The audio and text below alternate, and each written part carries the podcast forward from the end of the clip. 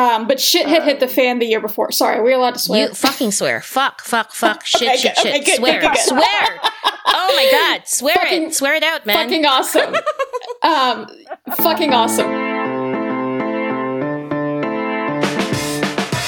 I'm Dr. Ethel Tungohan, an associate professor of politics at York University. Welcome to Academic Aunties. On this podcast, we talk a lot about toxic work environments and strategies of survival. But there are moments when you just have to leave. And that is what today's episode is about. It is sometimes hard to figure out when to stay or when to go. A lot of us feel trapped. A lot of us are in situations where we know that we're being bullied, that we're being set up to fail, that we're not valued. But even as we know this viscerally, we second guess ourselves. If it's bad here, how could I guarantee that it won't be worse somewhere else? We ask. We end up gaslighting ourselves. Today, our guests tell us how and why they made the decision to leave and the importance of ultimately prioritizing and loving ourselves. With us today are Dr. Jo Davis McElligatt, that's Auntie Jo for you, and Dr. Rita Shah, that is Rita Massey. Auntie Jo and Rita Massey, thanks for joining us, and please introduce yourselves. Sure. Um, I'm in Denton, Texas, at the University of North Texas, and I'm an assistant professor of Black literary and cultural studies. Awesome.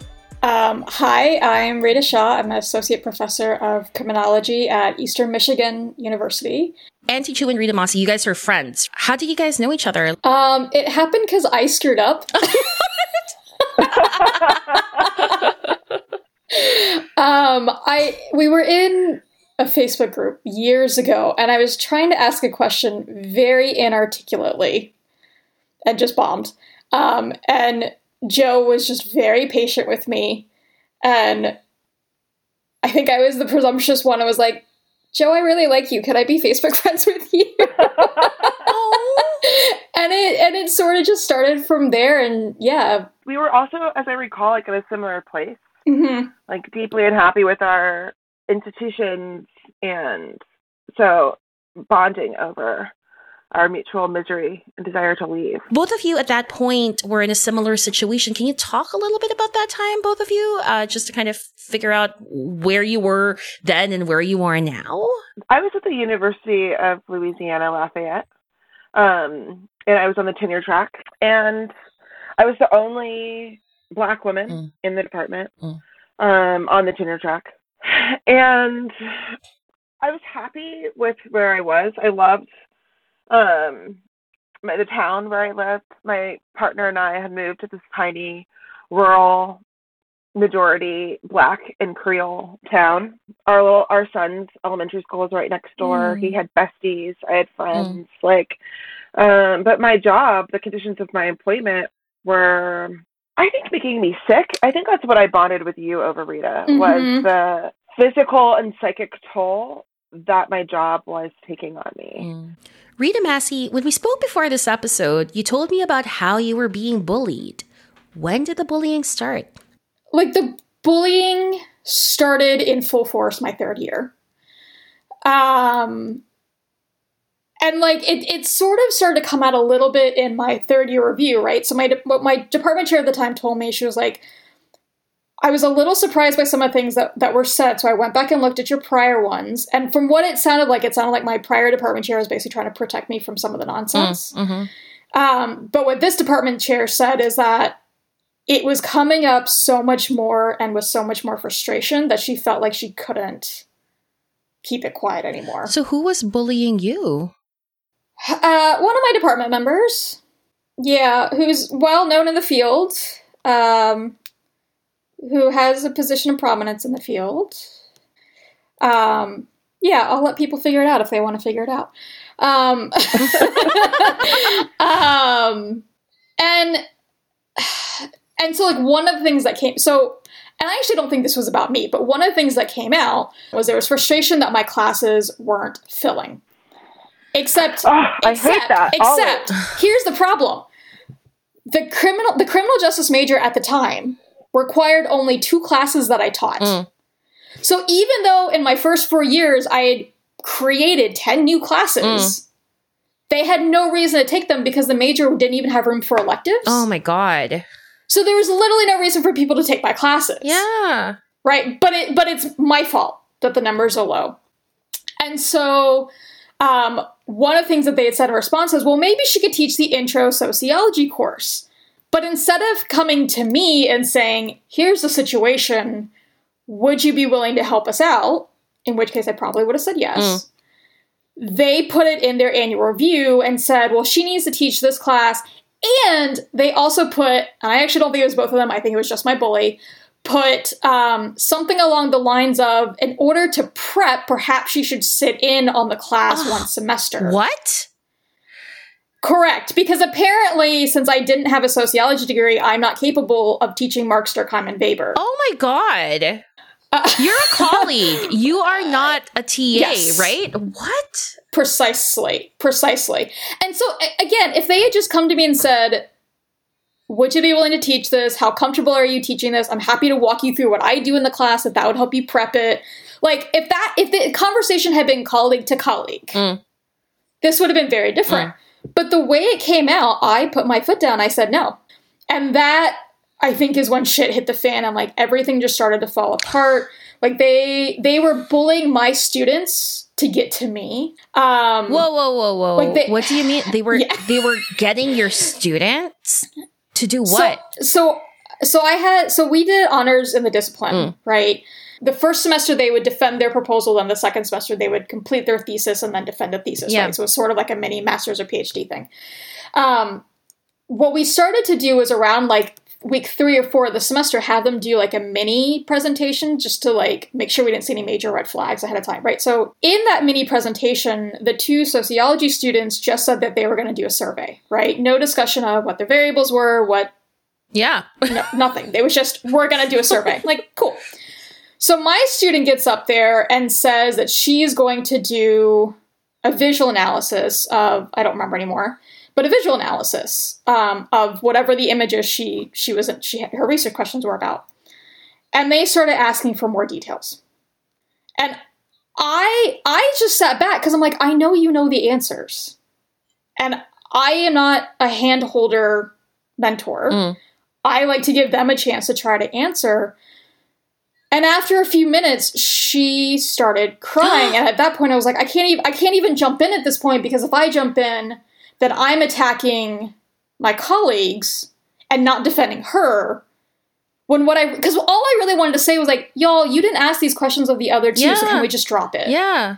And and I actually told her at one point. I set her down. I was like, "Look, I need you to understand. This is not about you. This is about me. Mm, mm-hmm. And it's it's not fair to you. But I need you to understand that because I, I I don't want you to keep taking this so personally because it's really not about you." Mm-hmm. Mm-hmm. And then she started crying even more because she felt bad for me. Oh. And I'm like, "No, like no. Oh, jeez. Um, like it's just yeah, and and I had other students who like my last year, I asked them flat out. I was like, I don't like I don't understand why I've never been able to get get students to take my classes. And one of them was like, "You want to know the truth?" I was like, "What do you mean?" And she said that she found out that apparently one of my colleagues, the bully, was telling students not to take classes what? with me. Supposedly, I don't know if it's true but that's what she had heard. But why would the student make it up, right? Like, oh my gosh. That's I don't right. I don't have a reason to believe that the student would make it up either. Oh my gosh, Rita Massey, this is like awful. I am so oh my goodness. So I guess another thing I wanted to ask both of you, like hearing a little bit about these Chinese, when did you figure out that you needed to just like leave? I had gradually over the time that I was there figured out ways to do what I needed to do with my mm. students. Um, I was still struggling for my colleagues to assign basic courses to me. Like, can I please have a section of Black mm-hmm. Studies to teach? Um, they wouldn't assign it to me, and I still struggle with that. Um, I, over the course of the nine years that I was there, directed or served on 45 PhD and MA what? committees. Oh, 45. my God. I was on every committee known to man. Name a committee. I was on it. Um, the dean of the graduate school, who's a really wonderful person, but she asked me to help her and the diversity head develop like a safe place for marginalized grad students. And that became like really important to me, but it was uncompensated labor. And at the time, I didn't even have the language to ask, like, can I get a course release? Can I get more money? Also, I found out because their salaries are public record that there was only one person getting paid less than me in the entire What? system. Yeah. Um, in spite of like this incredible, almost insane output that I was doing. So one of my students, you know, several of my students said, and this is also on top of, I just have to brag, like five, I think, black women that studied with me there are now professors at Spelman, Amazing. University of North Carolina, Wilmington, Tulane. That's phenomenal. That's Um, great. So I feel like I'm doing the necessary work for my students. They're getting employed. Their dissertations are getting published. Um, they're, you know, it should be fine. So I, I wait until I get tenure. I'm the chair of the graduate Mm. faculty, right? Obviously, I have to have to do more service. And so I ask them to please consider making Africana studies an, an actual Yes. area that my students don't have to ask permission to take it for their Yeah. comps. Like, have I not proven to you? Oh, another problem is that these courses that my students needed, like you, Rita, I didn't, they weren't part of the curriculum. They weren't a requirement. So I was doing multiple unpaid independent studies. So out of a duty to my students, I was also doing so much uncompensated labor, service, and then, I mean, just, oh, I also had a 3-3 load. I was getting paid so little, I had to teach in the summer What? in the winter. So one year I taught um, a three, one, four, three. What? I taught in every session, Oh my god. every session, Oh my god. right? So I, Wow. I feel like I, and I was also publishing at this time. Like I edited a collection and I published like I don't know, nine or ten articles. Of course you chapters. did. So I was being very, Yeah. very fucking productive. Perfect angel. Yes. So Yeah. I, Yeah. um, A star. Thank you. Oh my So God. asked- thank you. So then I asked them at the faculty meeting, can you please make Africana Studies a standard area? Here's my evidence. And they said they didn't like the name. They thought it should be African American. Um, they argued about it in front of me. They said, actually, one person said they didn't know if this was something they wanted to invest in Oh going forward. And so if we make it a standard area, that's a signal that we have to do something with it. And then they made me wait for this is the last meeting of the winter. They made me wait over winter break so they could quote unquote think about it. And so that's when I like came home and I told my partner like I think it's time for me to leave because if after all of this work, all of this effort in diversity work, in building up Black studies, if the history of Ernest Gaines being here doesn't mean anything, if I'm ineffective, I'm the first Black woman to get tenure in this department um, in the history of the institution. I was the Oh first my woman goodness. and they still never it never clicked so i went home and then i immediately went on the market So it was just kind of that moment that kind of made you go. yeah i feel like it broke me because i was really not feeling well Mm. i was diagnosed with ocd when i was in grad Mhm. school and i was really struggling to get like quality psychiatric care it's louisiana everything's kind of di- more difficult there There- you know i was living in a rural place there weren't doctors you know and i just really i, I wasn't I wasn't feeling like myself so i realized like if i keep working here i wasn't sure if i would ever be able to be as mentally healthy Mm. as i believed i could be i didn't believe that it was ever going to get any better Mhm. and I was just I was concerned that I would die young. I mean, it's a very weird feeling, but I was like, I I feel like I'm not going to make it here, um, if I can, and especially not with this bullshit.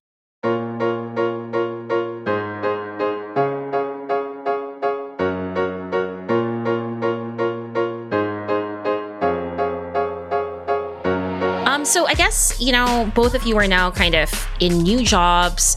Um, oh my gosh, I feel like I have to put a big e warning for this episode. But if we use the hierarchies of shit as a construct, like you know, first job, ugh, like you're just swimming, swimming in it. Yeah. But now Yeah. it's like little shits. I don't know, like like it's hand ha- you can handle it. Like I mean, what's the second job like? Is it is it it's it sounds like it's better, right?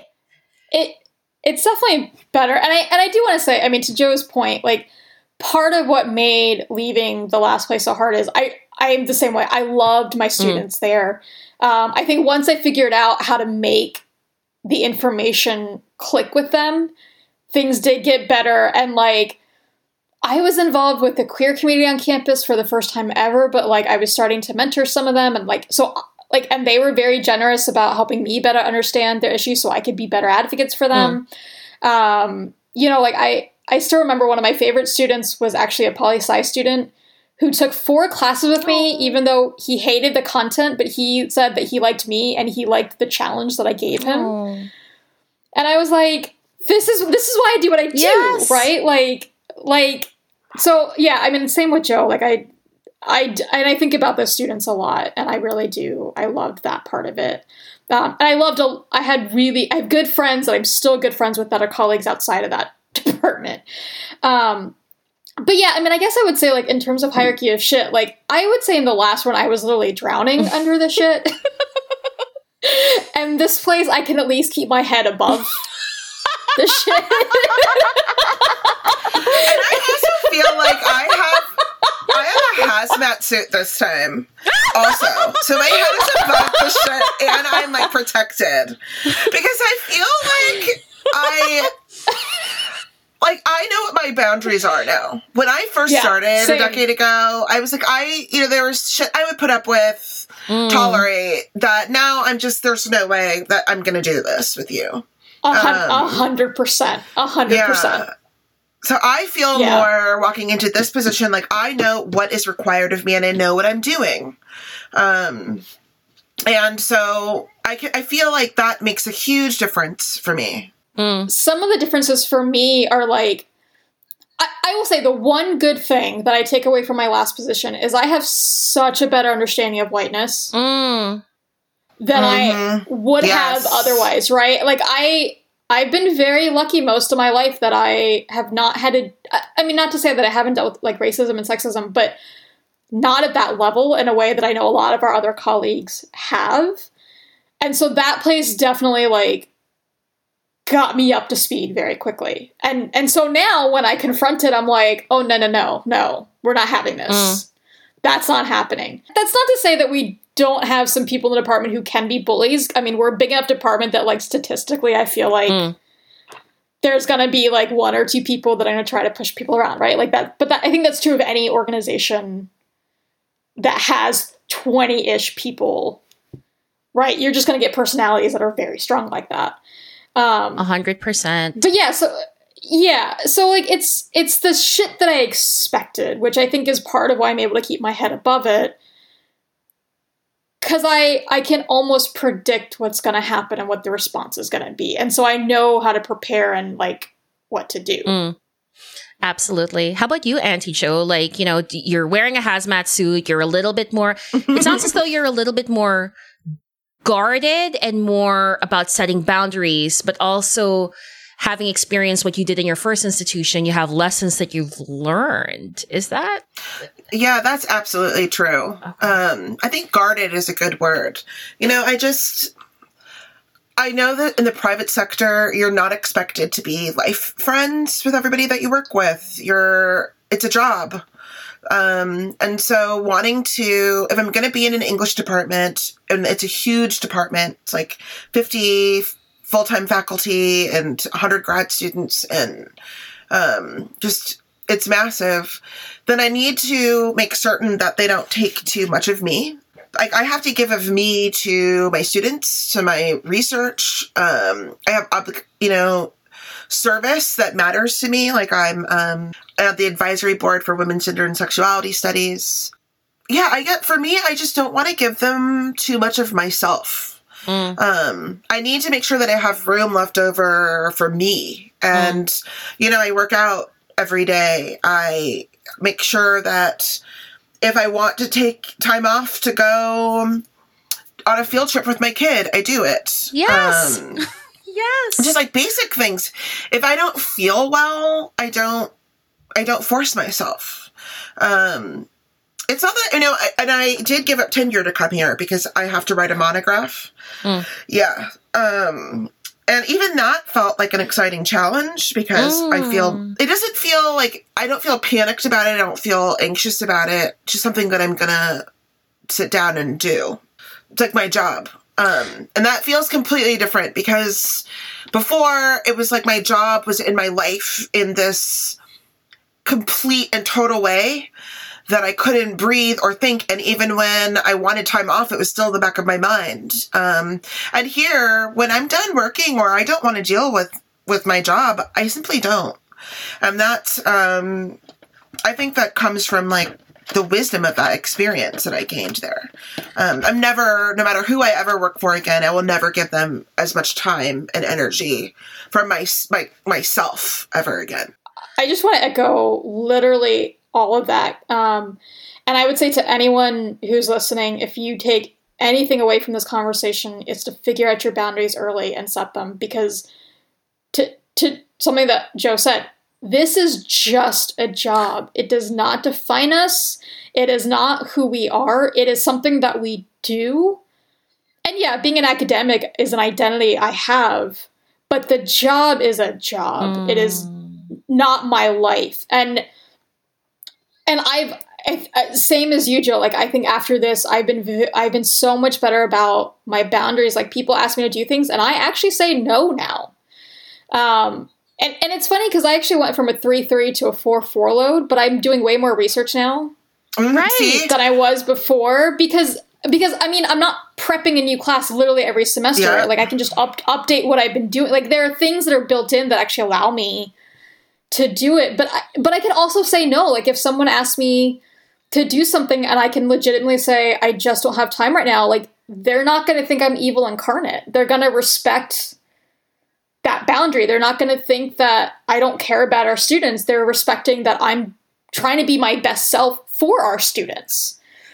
Right? Like i now have something in my syllabus about this is when i answer emails and this is when i don't. And you can send me an email I'm not answering it. I might see it. I'm not answering it. Like bottom line. Um, like, but but, but I think also the other thing I, I hope people take away is that like we have to make our boundaries clear in ways that I don't think is the case outside of academia. Like how? What do you like mean? it, sh- like I should not have to tell students that I don't answer emails on the Yeah. weekends, right? Like, or like, or like I answer emails from the hours of eight to five, right? Like I feel like in other in other um, sectors, if you're working on a big project at the moment, maybe, but otherwise, like there's an expectation that your weekend is your weekend and your evening is your evening. But I don't know about I don't know about the two of you, but I would literally get emails that were sent to me at like two in the morning, and then I get another email at like six in the morning that are like, "Why didn't you answer my email?" Listen, I'm like, "Cause, cause I was sleeping." No, you're so right. With so the private sector analogy, or not even the private sector, a non-act because you know my partner works um, for the government, right? Like you know, Right. any other industry but academia at least establishes that there are boundaries that workers that protect workers. Yes. So like, Yes. and you know everything, everything both of you were seeing resonates so much, and I do want to circle back to something that was said earlier that I think we need to emphasize more, which is that, you know, both of you left tenured positions, right, to come to new institutions. And one of the things Auntie Jo said was, you know what? I was excited by that. And for me, I yes. I was like, really? Because then that's a lot more work. But like, how, can you kind of, can you, I I guess starting with Auntie Jo, like you were excited by this challenge rather than being intimidated by it because it's such a huge thing to I do. always, it is Yeah. a huge thing to do, but I also um, had never been in a position at my former job where I could ever actualize. To me, it- leaving that job and deciding, okay, I'm going to take a gamble on myself and what I want for once, which is like I want to spend the next, you know, so and like the pandemic has, you know, obviously fucked everything up, but um, Yes.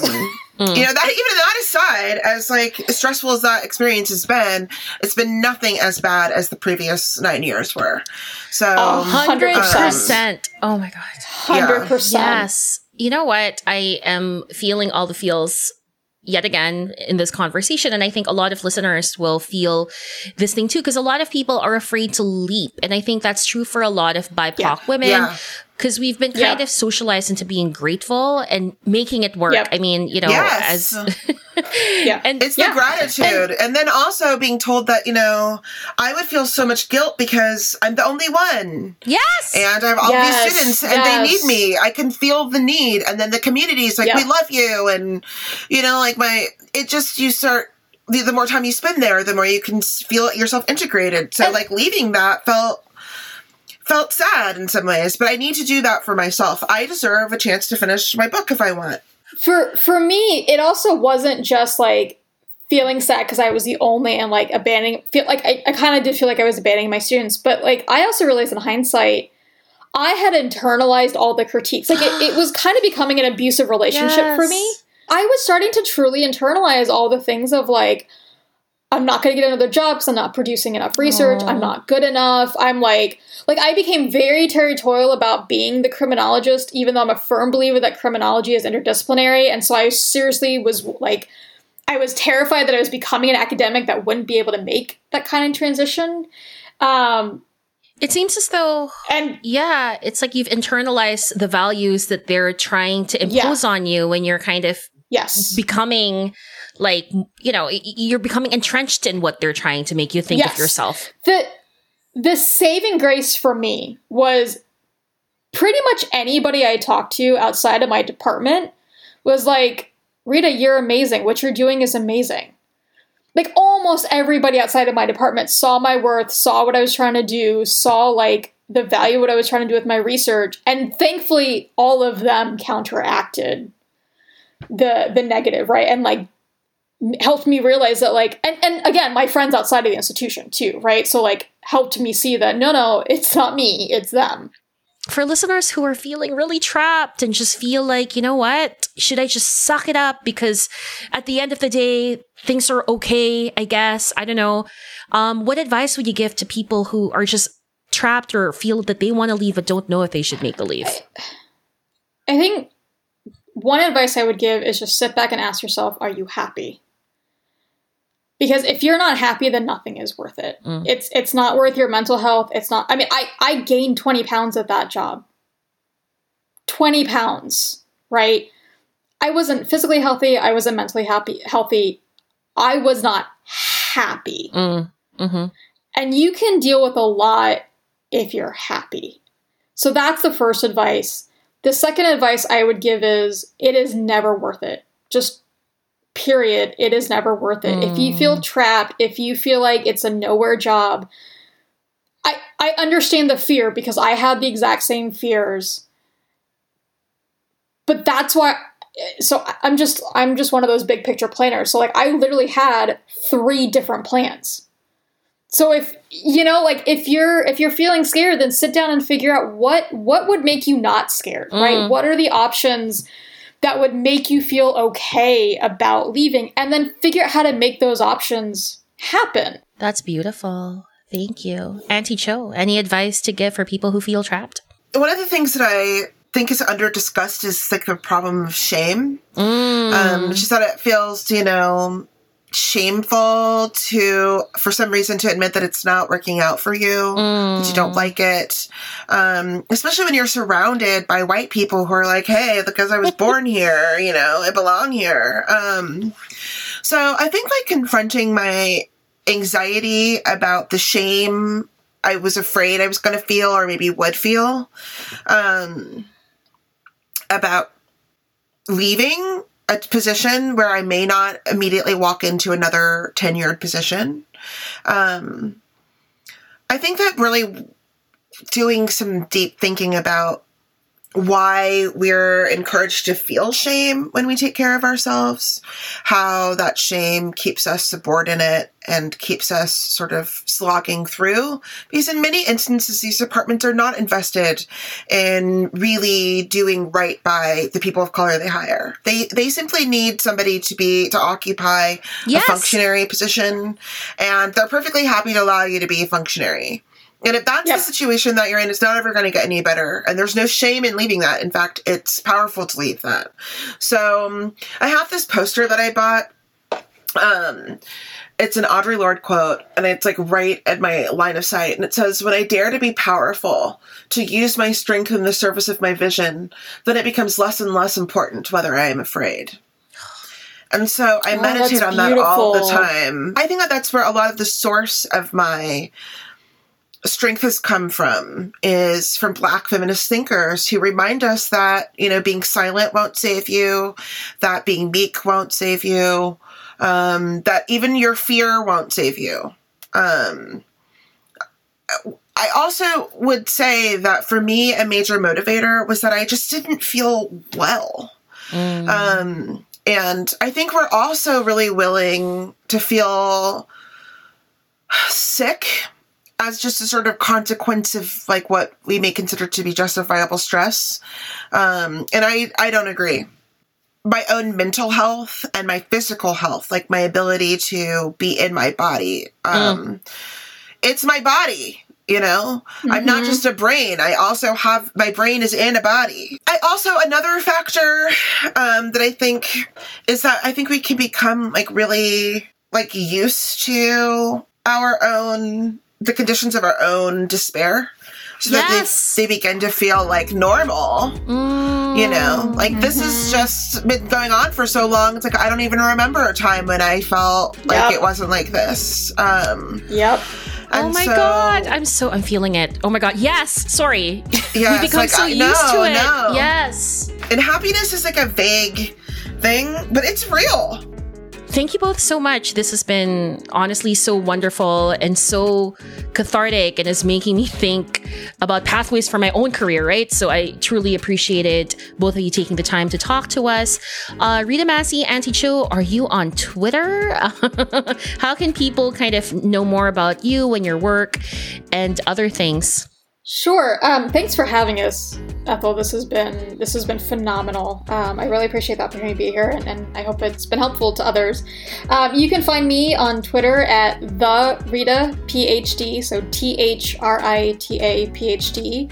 And then for the more fun side of me, I'm on Instagram. You can see my photography there um, for the non-academic side, and that's the underscore Rita underscore photography. Cool. Um, yeah, thank you so much. This was great. I'm my handle for Insta and um, Twitter are the same at JCDMCE.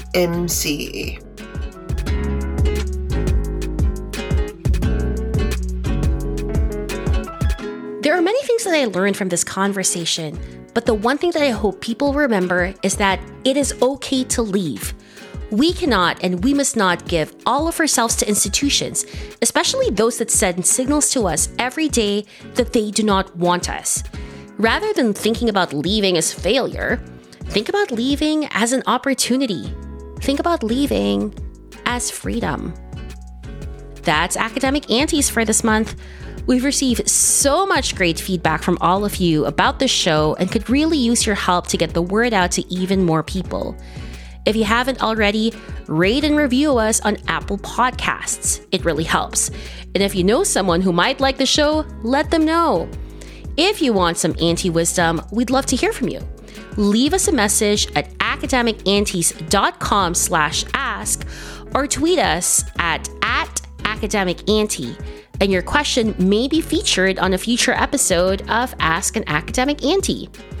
Today's episode of Academic Aunties was hosted by me, Dr. Ethel Tungohan, and produced by myself and Wayne Chu. Tune in next time when we talk to more academic aunties. Until then, take care, be kind to yourself, and don't be an asshole.